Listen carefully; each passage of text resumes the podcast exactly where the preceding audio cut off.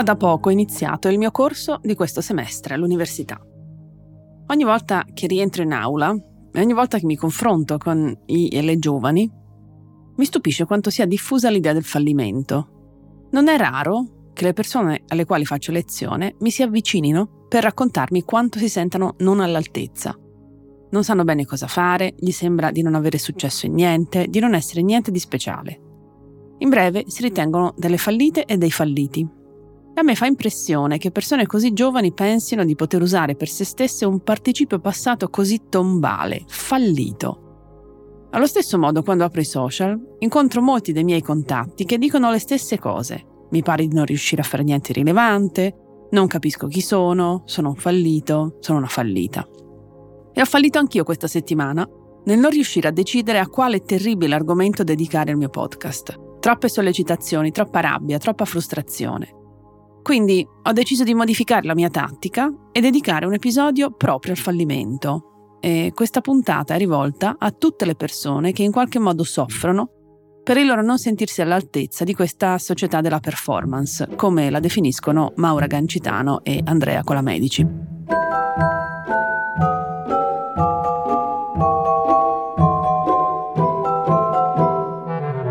Questo è Amare Parole io sono Vera Gheno, sociolinguista, e saluto chi mi sta ascoltando. Qualche tempo fa sono stata invitata a tenere un discorso a una serata milanese intitolata Fuck Up Nights. To fuck up significa in inglese mandare tutto all'aria, rovinare tutto. Come da titolo, lo scopo della serata è proprio quello di far parlare le persone dei loro fallimenti. L'occasione mi ha dato modo di ripercorrere la mia vita concentrandomi su questo aspetto. Così mi sono resa conto che posso annoverare grandi rovesci in tutte e tre le aree nelle quali normalmente si misura il successo di un essere umano. L'istruzione, il lavoro e la vita sentimentale. Iniziamo dall'istruzione. È vero, fin da sempre il mio cursus honorum è fatto di soli successi. Alle elementari ero la più brava. In Finlandia, dove abbiamo abitato tre anni, diventai velocemente la più brava. In terza media, nel Veneto, ero la più brava. A Firenze, nei primi giorni della quarta ginnasio, il mio professore di lettere, il mitico Alberto Migone, che ancora ricordo con affetto, mi preconizzò che avrei preso 60 alla maturità. 60 sessantesimi, ovvio. E così fu si può capire come mi accadde di arrivare all'università convinta di cavarmela senza fare un plissé anche ingegneria. E quindi tronfia, sicura, impettita, mi iscrissi dal liceo classico a ingegneria, facoltà dalla quale poi fui costretta a fuggire dopo un anno di agonia. E dopo aver cercato l'attimo dell'illuminazione analisi 1 a chimica e a tutte le altre materie. Al contrario di quanto mi sarei aspettata, queste materie rimanevano misteriose, arcane. Le nozioni non acquisivano un senso o una forma nella mia testa. Vagavo in una frustrante nebbia cognitiva, costellata di pochi momenti di lucidità e comprensione. Mi ricordo il momento mitico in cui capii cosa fosse un integrale. Fu la prospettiva di continuare a studiare senza capire nulla, omettendoci tantissimo a capire, che alla fine mi spinse a riconoscere il mio primo vero grande fallimento non ero fatta per studiare ingegneria. Avevo troppe lacune, non ero una brillante mente matematica come mi ero immaginata fino a quel momento. Per una persona abituata ad avere solo successi, a essere celebrata come un piccolo genio, fu un colpo notevole, una bella botta alla mia hubris, alla mia tracotanza. E fu così che, frustrata, con la coda tra le gambe, mi ritirai in buon ordine, ma non senza danni e soprattutto con la sensazione di avere perso anni della mia vita. Quel fallimento però mi ha dato modo di scoprire una propensione all'analisi linguistica che non immaginavo di avere. Da un fallimento ecco che ho avuto modo di trovare la mia strada, il mio mestiere. Alla fine ho perso anche un altro anno perché in seguito a una grande delusione amorosa decisi di andare all'estero per un semestre e me ne andai niente po' di meno che in Australia, a Melbourne. Un'esperienza importantissima per me, ma purtroppo per dei problemi burocratici non mi venne riconosciuto nessuno degli esami che sostenni laggiù. Insomma, alla fine mi sono laureata con qualche anno di ritardo. Ciononostante, questo non ha avuto l'impatto così devastante sulla mia vita che pensavo all'epoca. Quello che allora mi sembrava un problema insormontabile, un'onta devastante, si è rivelato niente di più che un lieve inghippo che non ha influito in alcun modo sull'andamento della mia esistenza. Poi ho vinto un dottorato, poi ho fatto tante altre cose belle, almeno dal mio punto di vista. Non è solo nell'ambito dell'istruzione che ho fallito, e a più riprese. Devo ammettere di essere un discreto flop anche nel campo del lavoro. In fondo ho quasi mezzo secolo di vita e sono ancora precaria.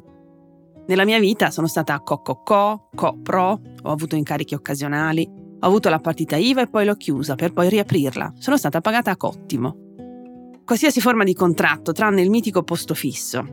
Ogni volta che ci penso mi viene in mente il film Quo Vado di Checco Zalone, nel quale compare la figura di un ragazzino che alla domanda cosa vuoi fare da grande risponde candidamente il posto fisso. Parte il film di Checco, in generale la convinzione che conquistare la stabilità lavorativa sia condizione necessaria per potersi dire di successo è piuttosto diffusa. Ma le cose, almeno nel contesto del lavoro culturale, non funzionano più come una volta ho verificato sulla mia pelle la difficoltà di riuscire ad arrivare a una stabilizzazione.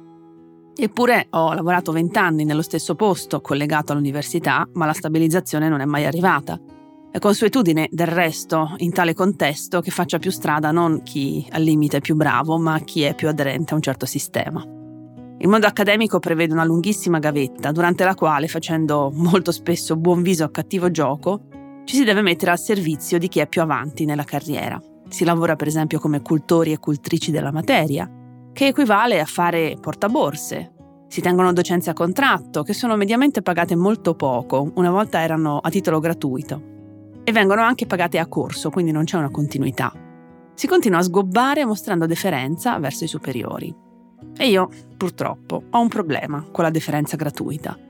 Non nei confronti di chi è autorevole, chi riesce a comandare, ma con chi, in mancanza di una vera autorevolezza, si rifugia nell'autoritarismo. Il padrone sono io. E questo decisamente per me è un problema. Purtroppo, o per fortuna, mio papà mi ha insegnato che è importante continuare a potersi guardare allo specchio senza provare vergogna. E io cerco di vivere secondo questo principio. Che questa non sia esattamente una tecnica vincente lo dimostra la mia doppia bocciatura all'ASN o Abilitazione Scientifica Nazionale, che è quanto serve per poter accedere a un posto fisso all'università, come professoressa associata e poi eventualmente ordinaria. Non starò qui a spiegare perché consideri la SN iniqua, soprattutto perché funziona per cooptazione, cioè chi è già dentro alla fine sceglie chi far entrare. Faccio solo notare che la prima volta nella commissione c'è chi ha scritto che le cose di cui mi occupavo all'epoca, mi pare il 2019, non fossero culturalmente, scientificamente e socialmente rilevanti, mi occupavo soprattutto di lingua dei social media, e la seconda volta, con 5 voti negativi su 5, la commissione ha ritenuto che non avessi la maturità scientifica per avere l'abilitazione a professoressa associata. Ho scritto, sì, 16 monografie, ma in generale di tono divulgativo. E si sa, per divulgare mica bisogna avere studiato e approfondito. Insomma, valgono solo le cose scientifiche. E la divulgazione, si sa, non lo è. Il che è buffo considerando che la cosiddetta terza missione, ossia la disseminazione fuori dall'accademia della conoscenza, fa parte da contratto dei compiti di chi insegna all'università. Dovrei arrovellarmi su questa doppia bocciatura? In realtà non l'ho fatto più di tanto. Anzi, all'epoca pubblicai sul mio profilo Facebook i giudizi perché tutto sommato mi pareva interessante discuterne insieme.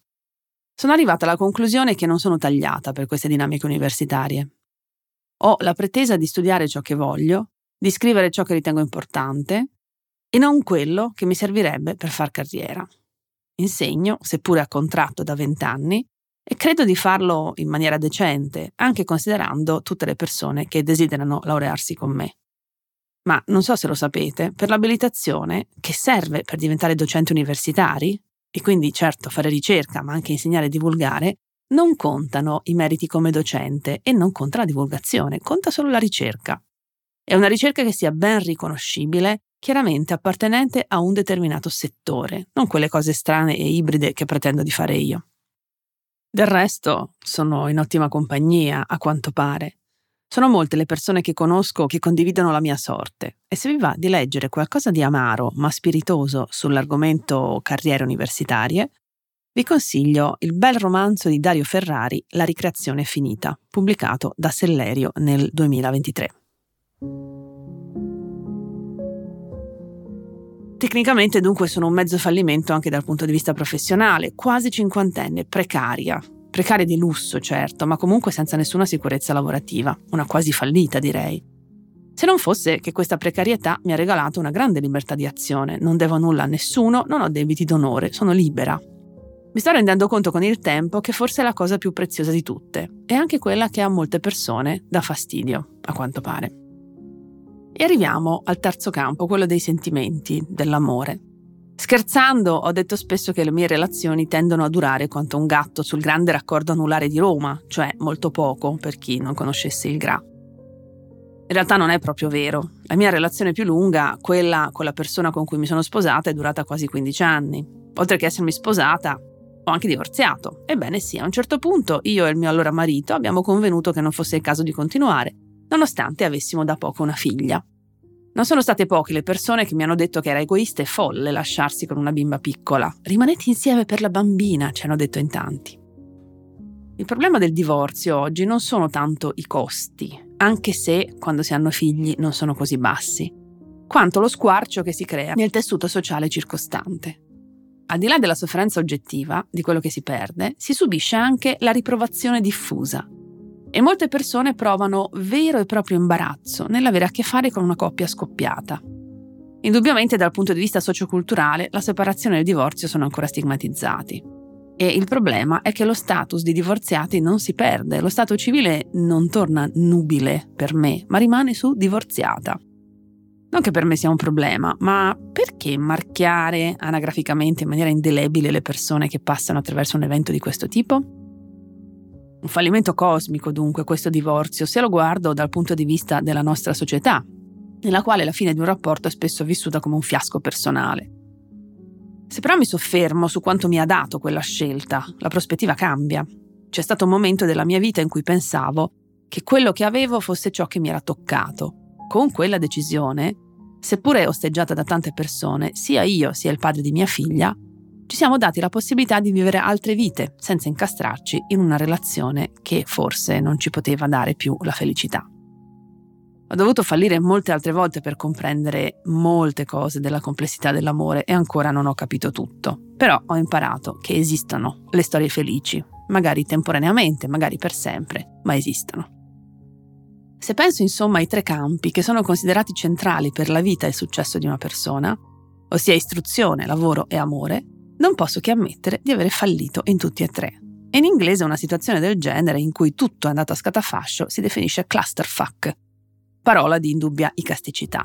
Sono dunque una fallita, per tornare al discorso sulle parole? Non lo penso. Penso di essere una persona che ha fallito, sì, a più riprese, facendosi male e anche facendo male ad altre persone, senza volerlo, almeno nella maggior parte dei casi, ma che non ha mai smesso di provare a migliorare la propria vita, non ha smesso di protendersi verso qualcos'altro. In una società molto sbilanciata sull'apparenza come la nostra, tutta basata sull'idea del successo, e se non hai successo non vai bene, mi capita di incontrare davvero tante persone che mi dicono di sentirsi fallite, come scrivevo in apertura, magari a vent'anni, perché ancora non hanno concluso niente, come pure persone più grandi, magari più o meno della mia età, che ritengono di avere fallito perché sono precarie, come del resto lo sono io. Oppure donne che mi dicono di essere fallite perché non hanno avuto figli o non ne hanno potuti avere. A tutte loro io dico sempre che il problema è che usano per descriversi un participio passato, fallito. Un participio passato indica un'azione chiusa, conclusa, non modificabile. È una pietra tombale sulle possibilità di una vita. Una visione apodittica che non permette e non si permette alcun grigio. Io che invece credo nella possibilità di cambiare il proprio destino fino all'ultimo respiro, non concepisco l'idea del fallito al participio passato, perché è un tempo verbale che toglie qualsiasi speranza. E allora replico sempre: no, che non sei fallito o fallita, casomai sei fallente. Il participio presente lascia spazio al cambiamento, dall'idea di qualcosa che sta accadendo, ma che ancora non si è concluso. Se sei fallente, c'è spazio per cambiare, c'è spazio per smettere di fallire e passare da fallente a, non dico felice, ma magari soddisfatto o soddisfatta, per esempio. Alla fine, il mio insieme di fallimenti è percorso da un filo rosso. In ognuna di queste occasioni ho scelto di andare dietro al cuore. Ho scelto sociolinguistica per amore, non certo con l'idea di trovare lavoro facilmente da grande. Ho scelto di lasciare ognuno dei miei posti di lavoro perché l'amore si era esaurito e desideravo qualcosa di più. Ho interrotto le mie relazioni più o meno importanti per lo stesso motivo, perché puntavo a tornare ad amare. Cerco di vivere secondo il principio che mi ha insegnato mia nonna Irene. A tutto c'è soluzione tranne che alla morte. C'è sempre altro, oltre, e quindi fallente, non fallita.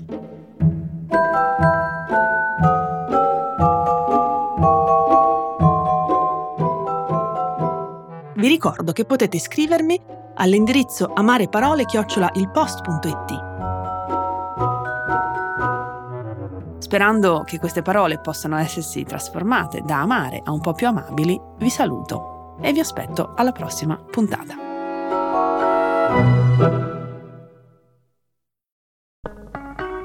Morning, cioè il podcast che faccio ogni mattina per il post, si potrà ascoltare gratis senza abbonamento dal 10 al 19 maggio. Partiamo dall'inizio. Sono Francesco Costa, sono il vice direttore del post. Ogni mattina da ormai tre anni mi sveglio presto per leggere tutti i giornali e poi raccontarli dentro Morning e non solo. Insieme alle notizie, alle cose più importanti, alle cose da sapere, cerco di raccontarvi da giornalista anche un po' di dietro le quinte dentro Morning, dei giornali, dei meccanismi che fanno l'informazione.